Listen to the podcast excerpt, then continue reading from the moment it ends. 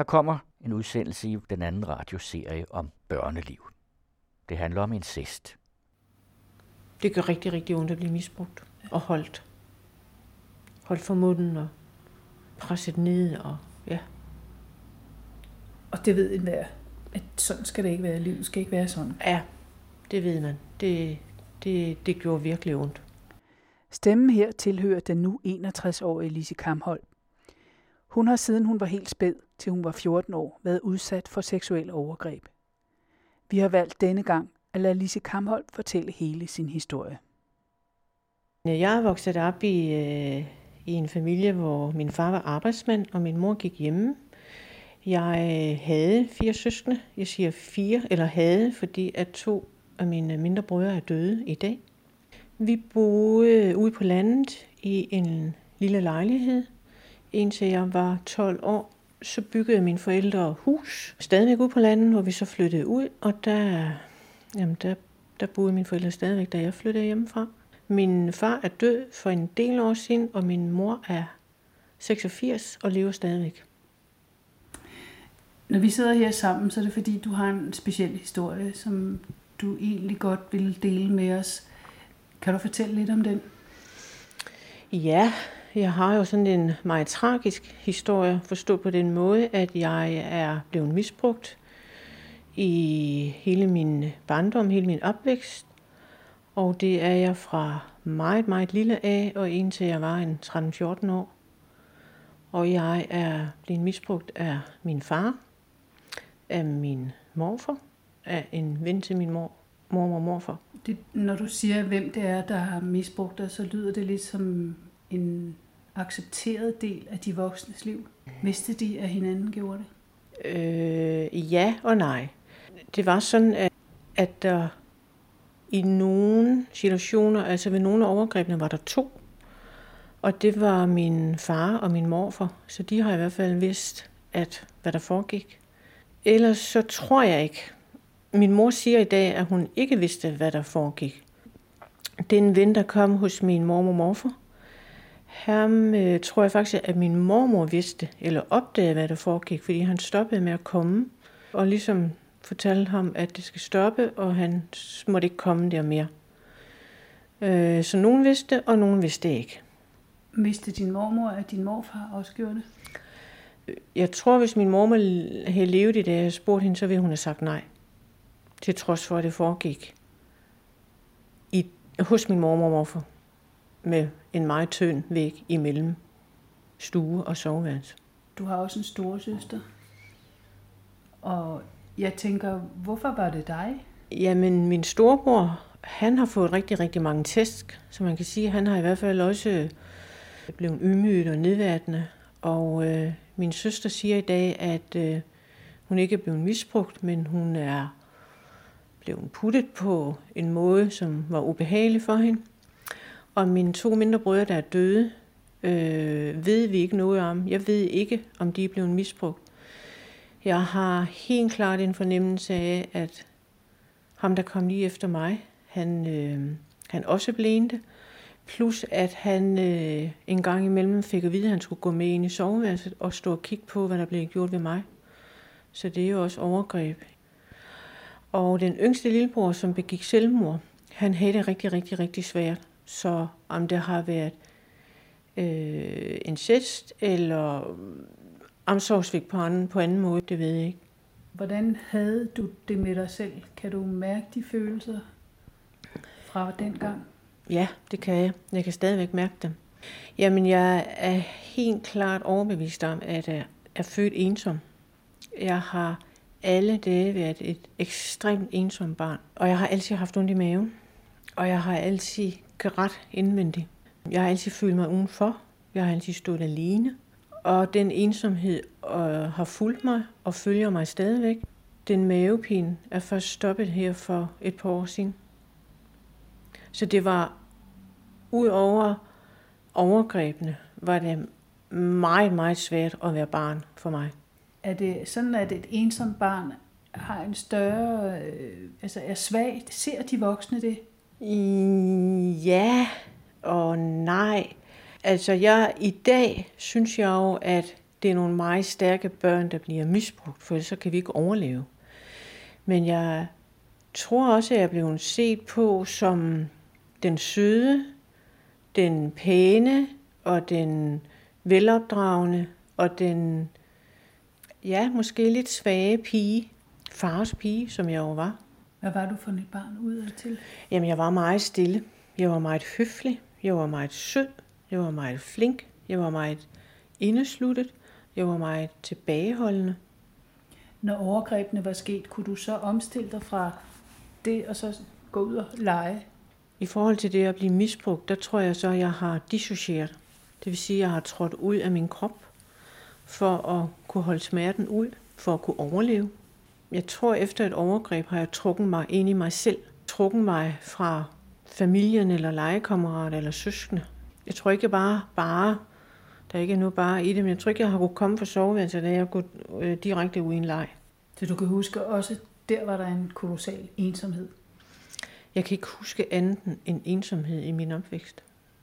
Har du nogensinde skrevet ind i og sagt, hvorfor er der ikke nogen, der ser mig? Jeg prøvede som meget lille pige at gøre min mor opmærksom. Prøvede at fortælle hende, at jeg var rigtig ked af det, og vi sådan rigtig gerne have fat i min mor. Men der fik jeg at vide, at jeg fik faktisk nogen over fingrene, jeg skulle holde op med det pjat. Der var ikke noget pive over. Og der tror jeg, at jeg ubevidst har besluttet mig for, at så skulle jeg ikke pive eller græde eller vise, at jeg var ked af det udadtil, men jeg græd indvendigt. Og udadtil, jeg fik faktisk tit at vide, at jeg var sur, og jeg så sur ud. Og det var måske det, jeg kunne vise, hvordan det var inde i mig. Og jeg blev også drillet med, at jeg så sur ud. Og min brødre fik også lov til at drille mig med, at jeg så sur ud. Men der var ingen voksne, der mærkede eller tænkte, der er en årsag til det her? Nej, det var der ikke. Det var der hverken hjemme eller i skolen, til trods for, at jeg også fik sagt højt, at jeg havde ondt i maven. Så var der ikke nogen, der gjorde noget. Det der med at træde ud af sin krop, er det sådan en helt almindelig reaktion? Har du hørt om det for andre, der også har været misbrugt? Ja, det er noget, vi, jeg vil næsten sige, alle os, der har været misbrugt, kunne gøre som barn for at kunne overleve. Er det sådan, at man øh, som barn synes, man er beskidt, eller hvorfor ser de mig ikke? Altså, er der, der må være tusind spørgsmål. Jamen, jeg tror ikke, jeg har tænkt sådan, fordi jeg har ikke kendt til anden. Jeg tror, jeg nogle gange har tænkt, at det er sådan, det skal være. Jeg har ikke vidst anden, jeg har ikke fået vist anden. Der er jo ikke nogen voksne, der har vist mig, eller givet mig lov til at være barn. Så jeg har ikke haft de tanker, at hvorfor bliver jeg ikke set, hvorfor bliver jeg ikke hørt, og slet ikke efter, at min mor hun sagde, stop med det pjat. Så det, det, var, det var min barndom. Jeg har ikke prøvet andet. Kan du huske, hvad du legede, når du legede? Nej, det kan jeg faktisk ikke. Jeg kan huske, at jeg havde nogle rulleskøjter, og jeg kan huske, at jeg havde et chiptog. Og jeg kan også huske, at vi tegnede noget på vejen. Det var, altså, der, der var rigtig mange børn på vejen. Og, men jeg kan, ikke, jeg kan ikke få billeder fra, hvem det var, jeg legede med, eller hvornår jeg løb på rulleskøjter, eller, eller skøjter. Det kan jeg ikke. Men jeg ved, jeg ved, jeg havde det. Havde du nogensinde nogle gode veninder? Mm, ja. Jeg fik en rigtig, rigtig god veninde, da jeg var 12. Så blev hun desværre kæreste med min bror. Og det var som om, at jeg blev enormt svigtet, og hun forlod mig. Det var nok den tætteste veninde, jeg... Ellers så har jeg ofte stået og kigget på dem, der var mine veninder, men hvor jeg havde svært ved at nærme mig og være i de der tætte relationer. Så hvis vi var tre veninder, så trak jeg mig, og så var de to sammen, og så var jeg med på sidelinjen. Hvordan klarede du dig fagligt i skolen? Rigtig skidt. Og det var fordi, at jeg, min lillebror, der kom lige efter mig, var jeg rigtig meget mor for. Han var sådan en rigtig lille ballademager i skolen, og det skete faktisk ret ofte, at han skulle på skadestuen. Så kontaktede de ikke min mor, men mig. Hvorfor det? Ja, jeg ved det ikke. Plus at jeg sad med min mavepine, og jeg sad og var enormt bange for, hvad der skete, når jeg kom hjem. Så jeg kan huske, at jeg nogle gange tænkte, prøv at høre, hvad lægen siger, prøv at høre, hvad han siger, husk det nu, husk det nu. Men jeg kunne ikke koncentrere mig, og jeg, min hukommelse var lige nul. Så, øhm, så det var skidesvært for mig at være i skolen, og det blev endnu sværere for mig at komme ud, fordi at jeg så som voksen har opdaget, hvor meget jeg mangler. Når du ser tilbage i det her, så må du også bære på en bitterhed i forhold til din mor, for eksempel.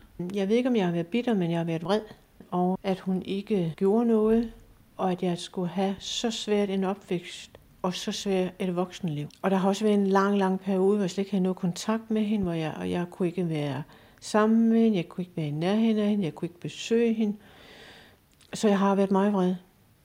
Og så er der samtidig en kæmpe sorg, stor, stor sorg over, at, øh, ja, at der ikke var nogen, der gjorde noget, og igen det her voksenliv, og må tage afstand til familien, og det er kæmpe sorg. Stadigvæk en stor sorg. Tænker du på, at du måske ville have været... Ja, selvfølgelig ville du have været et andet barn, hvis du ikke var blevet misbrugt, det ved vi godt, men hvem havde du så været, tror du? Hvad rummer du? Har du opdaget, hvad du rummer? Ja, jeg er faktisk ved at finde min identitet, som jeg er sikker på, at det barn vil jeg have været, eller den udvikling vil jeg have haft, hvis det var, at jeg ikke var blevet misbrugt. Som jeg er i dag, så ser jeg et menneske med en stor vilje og en stor styrke og et kæmpe gå på mod og en meget nysgerrig og til tider meget levende, meget rummeligt menneske. Hvordan er dine nære relationer? Ja, det kommer an på, hvem det er til. øh, nu har jeg jo en voksen datter. Hende og jeg, vi har begge to arbejdet med os selv. Og vi har snakket rigtig, rigtig meget om, hvor vigtigt det er at have et sundt mor-datter-forhold. Og det har vi i dag, så det vil sige, at der har jeg en meget nær relation. Men ellers så bøvler jeg rigtig meget indimellem med nære relationer. Og især til kærester. Nej, det er ikke rigtigt især, fordi det gør jeg også stadigvæk med min familie. Så det der med at øh, fortælle, hvem du er, har noget at gøre med øh, din tryghed over for folk, eller er det der med, at du bliver påmindet eller mindet om noget, der ikke rigtig fungerer for dig? Der er i hvert fald en krop, der kan mærke, at her er der noget, der minder mig om min opvækst. Og det kan godt være, at det slet ikke for andre ser ud som om, at der er nogen som, øh, sammenligning. Men der er noget, der går ind i min krop, hvor jeg mærker det. Det kan være kollegaer, eller stadigvæk familie, eller... Er det noget, de siger, eller noget, de gør? Begge dele. Begge dele. Det, øh, de kan sågar også være et eller andet, der dufter af noget, som, eller lugter af noget, som også har en relation til det, jeg er vokset op i, eller nogle bevægelser, eller øh, jeg havde en tidligere kollega, som i den grad minder om min far i hans sådan statur. Det kunne virkelig sætte noget i gang i mig, og det har jo intet med min far at gøre. Jeg kan ikke, jeg kan ikke altid sige, hvad det er, men, men kroppen husker, og det mærker jeg.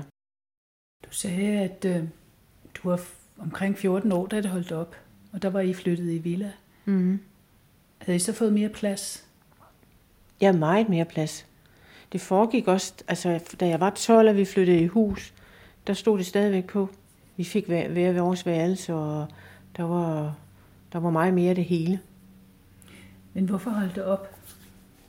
Ja, bare jeg vidste det.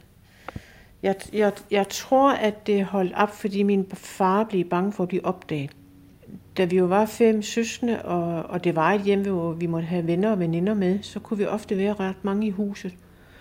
Og der er noget, der siger mig, at han var bange, bange for at blive opdaget.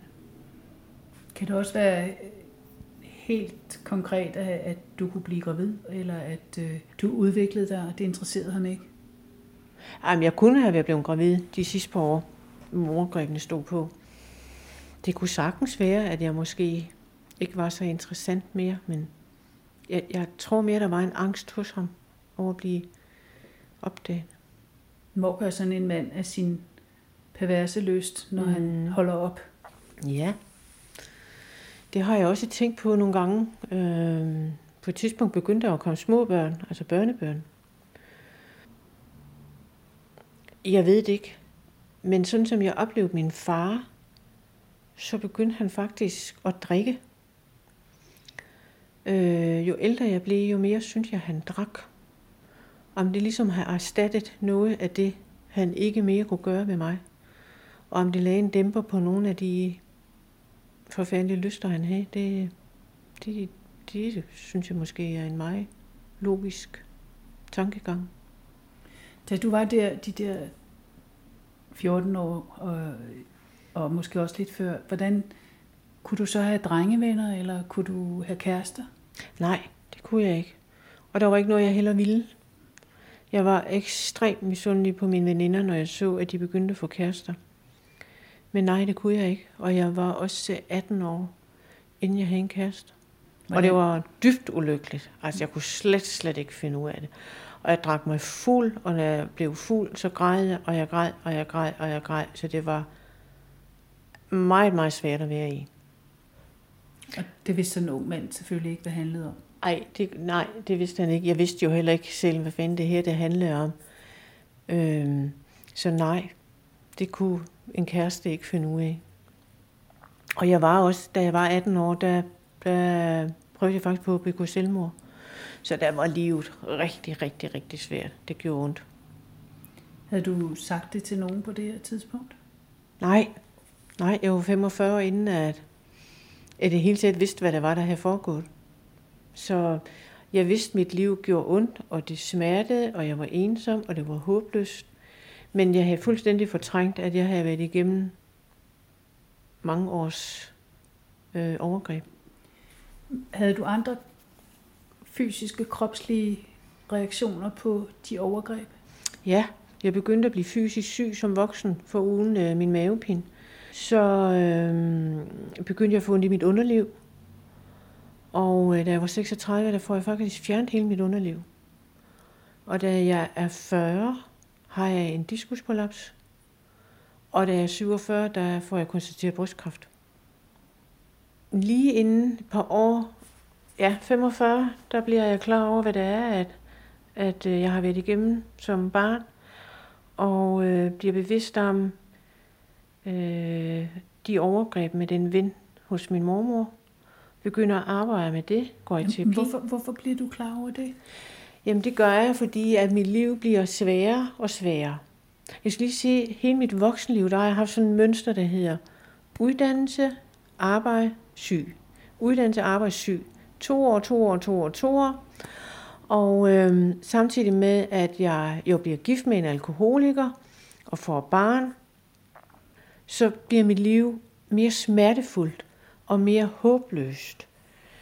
Da jeg så er de der 45 år, der er jeg i et job, hvor jeg har en leder, som siger, Lise, tror du ikke, du skal have noget hjælp med en psykolog? Og det, der starter jeg faktisk, og der, der, der begynder jeg at åbne op for posen og finde ud af, hvad jeg har været igennem. Hvorfor siger den leder det til dig? Fordi at jeg har sådan et rigtig godt forhold. Hun kan godt se, at jeg ikke har det ret godt, og hun spørger ind og, og, og drager noget omsorg for mig, og, og kommer så med det her forslag. Og der åbner du op? Der starter jeg med at åbne op, og så bliver jeg bevidst om, om, om overgreb for, for den ven, og er i terapi et par år. Og så får jeg brystkræften. Og det der besluttede jeg mig faktisk, at nu, øh, nu skal jeg ligesom tage mig af den der fysiske sygdom, så jeg lægger terapien på hylden. Og jeg har på det tidspunkt en datter på 23, og hendes far er alkoholiker, og jeg tænker, jeg skal overleve det her, hun må ikke miste mig. Så jeg bruger så på et par år på at komme godt igennem det syge forløb.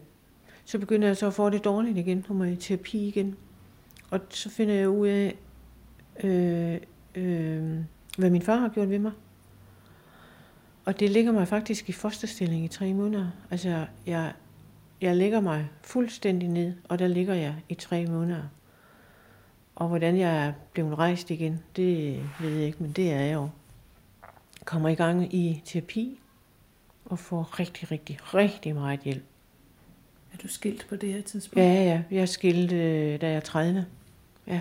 Øh, efter nogle voldsomme år med et ægteskab med en alkoholiker. Så øh, det sidste, jeg så har fundet ud af, og nu er der forhåbentlig ikke flere, det er så, at der har, jeg har i mange år, hvis der var to om overgrebene, om nogen overgreb. Jeg ved, jeg blevet holdt, holdt for munden og presset ned, og jeg vidste, der været to. Og nu ved jeg i dag, at det var min far og morfar, der gjorde det. Nogle gange sammen. Det har du fortrængt i ja, de år. det har jeg. Jeg har simpelthen ikke kunne bære det. Og når man vokser op i det, jeg har gjort, og man ikke får en tilknytning og en relation og en tillid til voksne mennesker, så bliver man ensom. Jeg kan godt forstå, at jeg er ensom. Og det har jeg aldrig fået. Jeg har aldrig fået den tilknytning eller en tillid til andre mennesker. Så sammen med så mange andre senfølger som voksen, så er ensomheden den, der smerter mest. Men jeg kan ligesom i dag, eller jeg, jeg synes, jeg kan være med den, eller arbejde med den, eller blive lidt dus med den, eller blive vred på den, eller gå ud og få hjælp til den, som jeg gør lige nu i terapien. Er du i stand til ligesom at, at sige, at livet er sgu godt sammen med min veninde eller min ven? Eller kan du det? Ja, det kan jeg. Det kan jeg heldigvis rigtig meget i dag.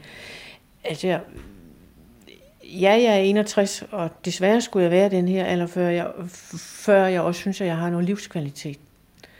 Og som jeg også sagde, så er jeg enorm, altså jeg synes, jeg er meget nysgerrig på livet, og har, så, jeg har aldrig haft så stor interesse i livet, som jeg har nu. De perioder har jeg også. Og når jeg har de perioder, så mærker jeg virkelig livet. Så kan jeg mærke det. Det har jeg aldrig kunnet før.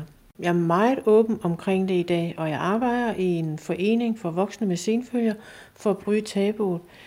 Jeg, øh, jeg har været ude og holde nogle oplæg, jeg har været øh, interviewet øh, til aviser, til anden radio, og jeg, har holdt, øh, jeg er med til at holde øh, temadage, jeg er med en bestyrelse, og jeg er meget åben omkring det. Meget. Hvordan synes du, at vi andre er? Jamen, der er stadigvæk berøringsangst. Eksempelvis så er der ikke mange af mine kollegaer, der kommer og spørger. I, forhold til mine veninder er der ingen berøringsangst. Det er der ikke. Og i forhold til foreningsarbejde, det er jo, det er jo der, at der kan blive sat ord på. Jeg oplever, at, at folk bliver mere og mere modige og tør spørge, men der er også stadigvæk en berøringsangst. Incest skal tales ihjel. Det skal ikke tease ihjel. På et tidspunkt der blev jeg interviewet af rigtig mange skoleelever. Og øh, der kan jeg huske, at jeg sagde rigtig tit til dem, spørg til jer. Spørg til hinanden. Sæt nogle ord på. Er der noget, I synes, der er svært, så find en voksen. Gør noget, i stedet for at lade være at gøre noget. Heller spørg en gang for mig. Og i forhold til os voksne, så skal vi altså vi må ikke have skyklapper på. Altså er der en eller anden forandring, eller, eller noget, vi spotter ved et barn, ved et ungt menneske, så, så skal vi gøre noget. Det kan godt være, at der ikke er noget, men vi skal gøre noget. Og mere, end vi gør i dag. Når man er vokset op, som jeg er, og bliver voksen med de senfølger, og får barn, så, så har man en mor, der ikke altid har det nemt. Alene det kan barn mærke. Jeg blev også øh, skilt, da hun var 6 år, og øh, min eksmand var meget alkoholiseret, så der var nogle kæmpe svigt for, som jeg godt kunne, kunne se, men som jeg måske ikke helt kunne tage mig af på det tidspunkt. Øhm, og det at være enlig mor og beslutte sig for, at nu skulle jeg være enlig mor, fordi så var der kun mig som voksen, der var ikke nogen, der kunne gøre mig noget. Så tror jeg, uanset man er mig eller andre, så, så bliver børnene, eller kan blive nogle små voksne. Det var ikke meningen, men hun blev det også lidt. Hun oplevede jo tit, at jeg var syg, og, og, og, og vi hjem for at passe mig. Og det skal man heller ikke som barn, der skal man være barn. Så noget af alt det har vi begge to arbejdet med som voksen. Hun var også datter af en alkoholiker? Ja, det var hun. Hun har haft rigtig, rigtig mange svigt i forhold til ikke at kunne være, ikke at blive hentet og blive glemt og være på værtshus. Altså, jeg ser mig selv som den, der har brudt ud af det, vi nu hver især har fået. Og det er også derfor, det er rigtig svært for mig at være i familien og med familien. fordi jeg kan, jeg kan se, hvad der er, der foregår. Og jeg ser også min datter som mønsterbrøren. Og hun er ret velfungerende, og hun har flere uddannelser. Hun er i gang med en kandidat, og hun har et godt job, og hun er ret intelligent, og hun er lige blevet mor. Så, øh, så hun har helt klart gjort noget andet også. Ved du noget om, om man snakker i din familie om, om noget af det, der er foregået? Alle ved det i dag. Altså jeg begyndte at sige det højt, da jeg øh, fandt ud af, hvad det var, der var foregået. Og øh, startede hos min søster og min bror med at fortælle. Og deres børn ved det, og min datter ved det. Det gjorde rigtig, rigtig ondt på min søster, da hun fik det at vide. Og hun vil, på, på den måde, hun nu kan, vil hun meget gerne hjælpe mig.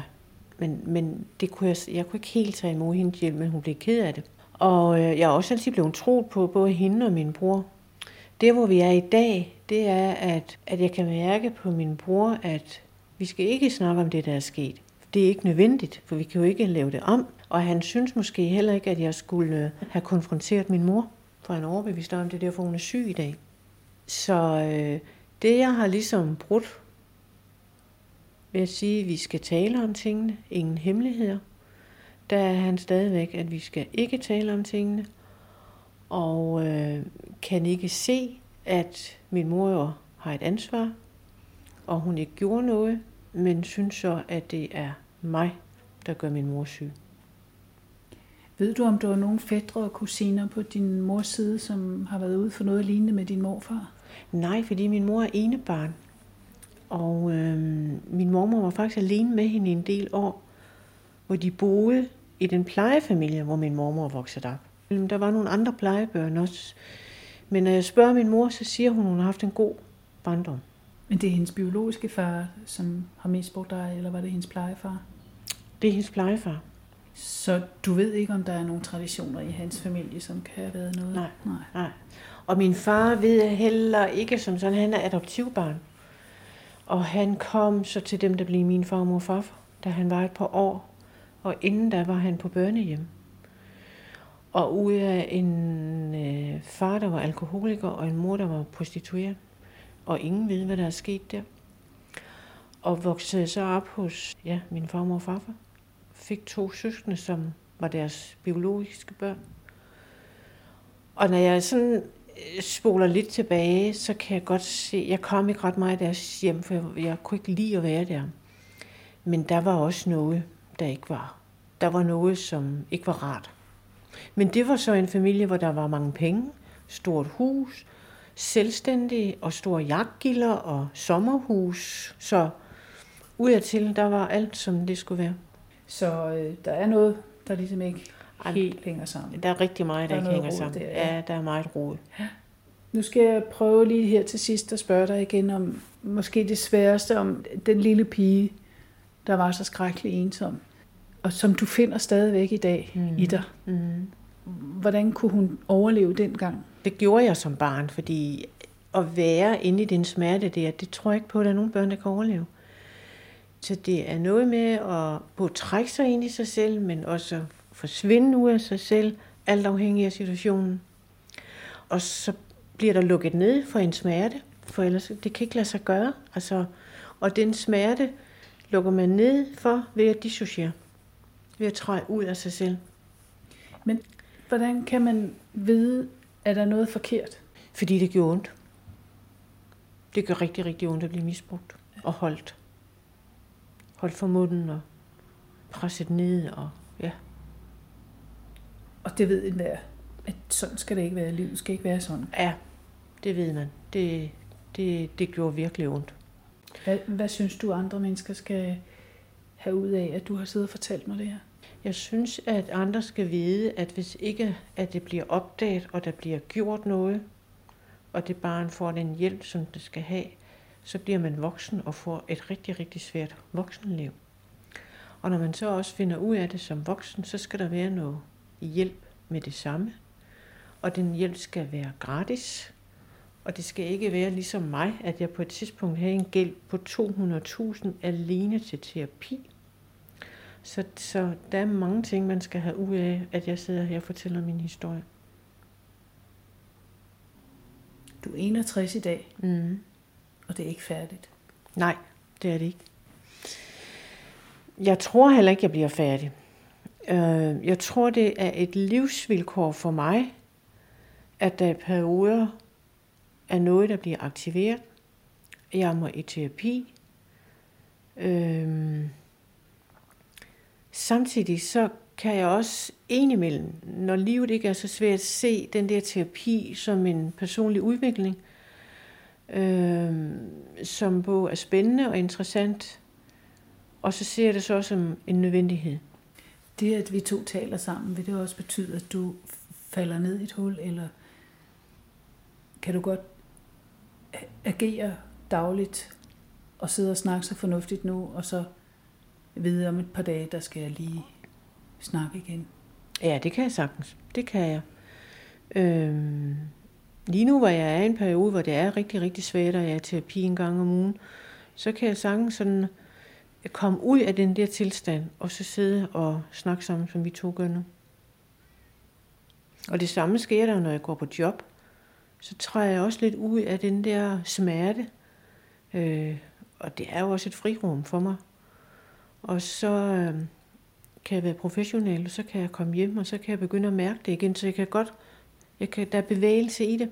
Og det er jo en måde også at kan være med det på, for ellers så jeg, jeg vil ikke kunne holde ud at være i den smerte hele tiden. I hørte Lisi Kamholm. Udsendelsen var tilrettelagt for den anden radio af Christine Grossmann Due, Kirsten Røn og Anne Eggen. På den anden radio.dk henviser vi til SPOR, Landsforeningen for Voksne med senfølger af seksuelle overgreb.